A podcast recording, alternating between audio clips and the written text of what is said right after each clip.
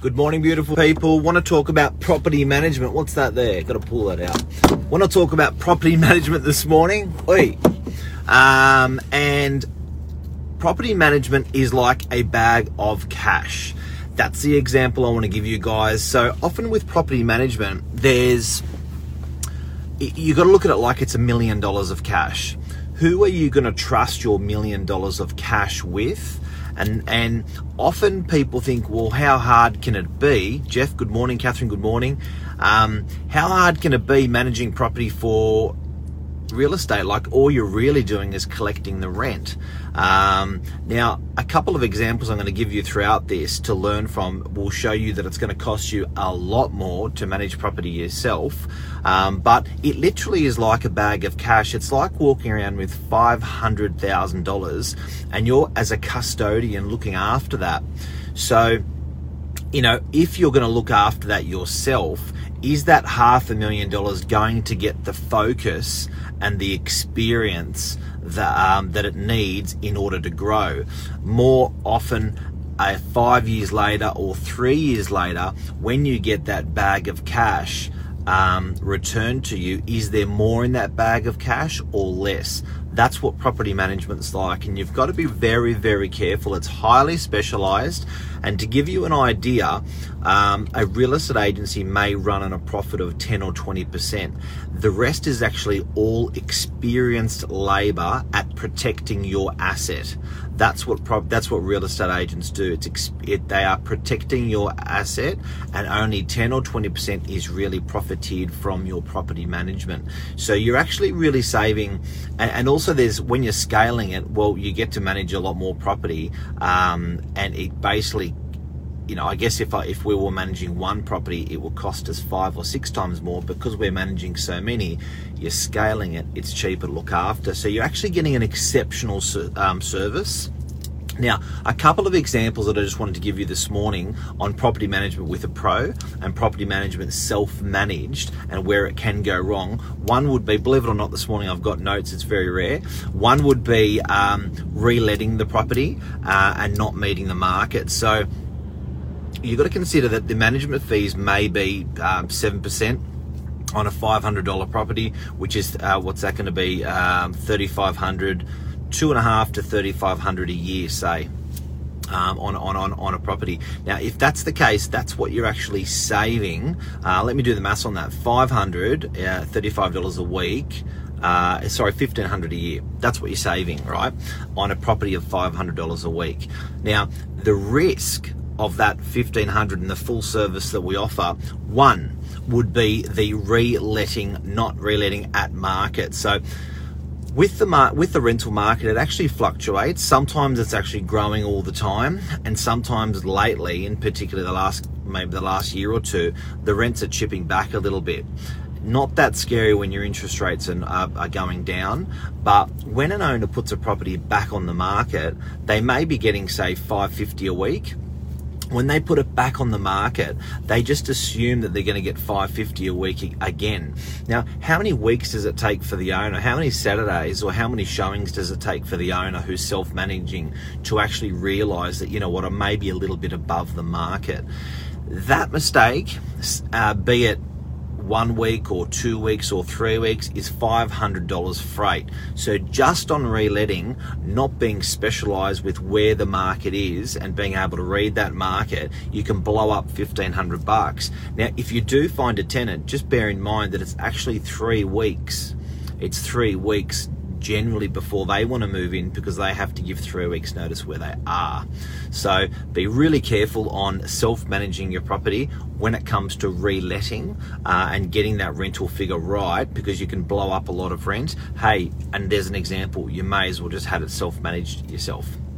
Um, it's another thing is it's not your core business. So just imagine what you do as your core business and what you were like in year one as as opposed to year five. Um, now, to give you an example, I, th- I, think you're regarded as an absolute pro. I think I read somewhere it was it was uh, if you've done it for five thousand hours, right? You've made all the mistakes. That's with one property. Imagine when you're managing lots, you actually get really good at it. So, guys, your core business, what you love, do it and do it well and farm off the work to a real estate agent to manage your property. And again, for the freight of 1500 bucks over the course of a year, given everything that agent's going to do, it's asset protection, it's asset growth, it's legislation interpretation, it's reading the market, it's a lot of things. You've got to be careful.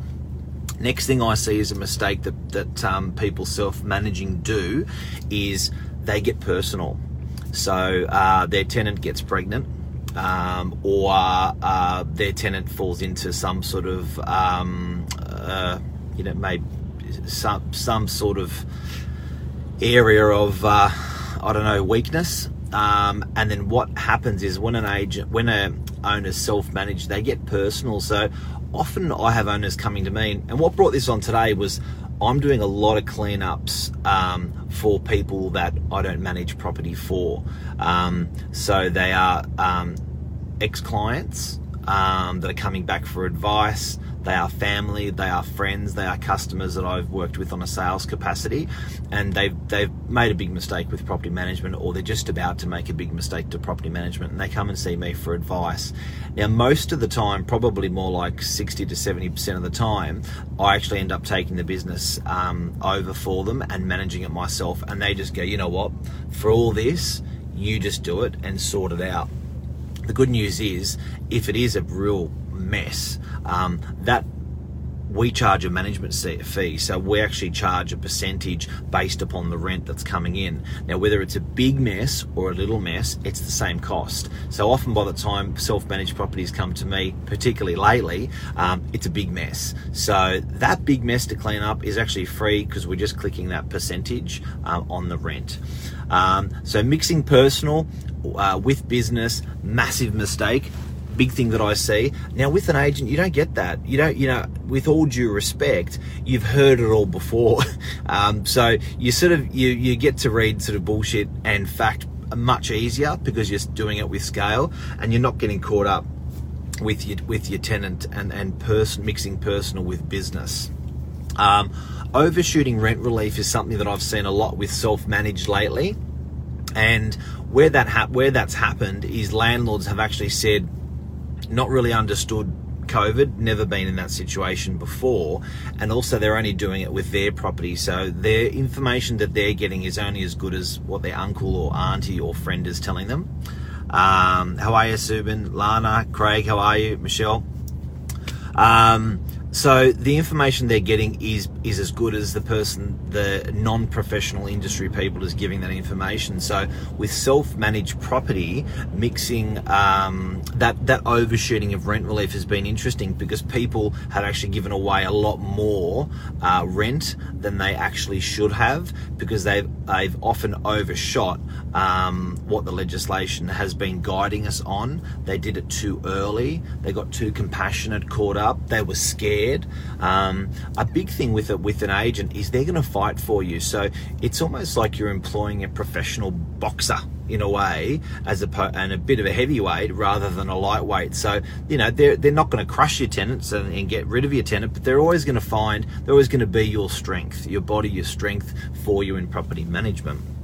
Um, now, with commercial and residential, I find that commercial sometimes uh, with self-managed, um, again, it it, you're talking bigger numbers. It starts compounding, and and often the commercial rents may often be lower maintenance because they're they're larger rents, and the tenant looks after the property a lot more uh, than a residential property.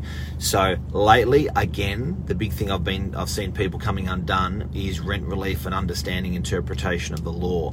That's costing owners a lot of money. Now, guys, if there's a cock up uh, with property management, uh, you've actually got someone to blame if a mistake's made with legislation, interpretation, that sort of stuff what I often find is that the agent doesn't make the mistake, and if one, because that's their business, their core business. Two, if they do make the mistake, they will honour that mistake. Now, how many times I get an owner that manages the property themselves and they actually they honor they have to honor their own mistake because they made the mistake so so what actually happens is you'll find that you'll you'll you'll take over the management for instance and the tenant will be three months in arrears and you're going hang on a sec like Seriously, three months in arrears, that would never happen under our watch. And the owner sort of shrugs their shoulder and goes, "Oh well, you know, we, you know, you got fix it up." And sometimes the the, the tenant gets away with it because it was just too long gone. And you think to yourself, that would have never happened if we were managing the property. But because an owner's managing it, um, they tend to cop a lot more because it's their fault. So they'll easily just shrug their shoulders and, and then let it get, um, you know, let take on the cost or the or the debt of what happened. Um, so uh, the and yeah, again, guys, just remember when you're thinking about self-managed, or when you're thinking and managing a property yourself, or when you're thinking about uh, it having professionally managed. Just think, it's a half a million dollar asset. It's there is no way you would trust that with someone who has not done it before, have not has not managed managed it before, and that's the big mistake that people I think have learnt a lot lately, especially through COVID. I think a lot of people have turned around and said I had that aha moment, and they've got you know what, far out. This is actually going to cost me a lot. Who do I call? They talk to friends or family who often aren't managing properties themselves, haven't done it on scale, you're not saving the money, guys. And it's that simple maths you've got to remember. My business, I might be running a 10 or 20% profit managing your property. I'm going to get my hands on 10% and it's going to be called profit.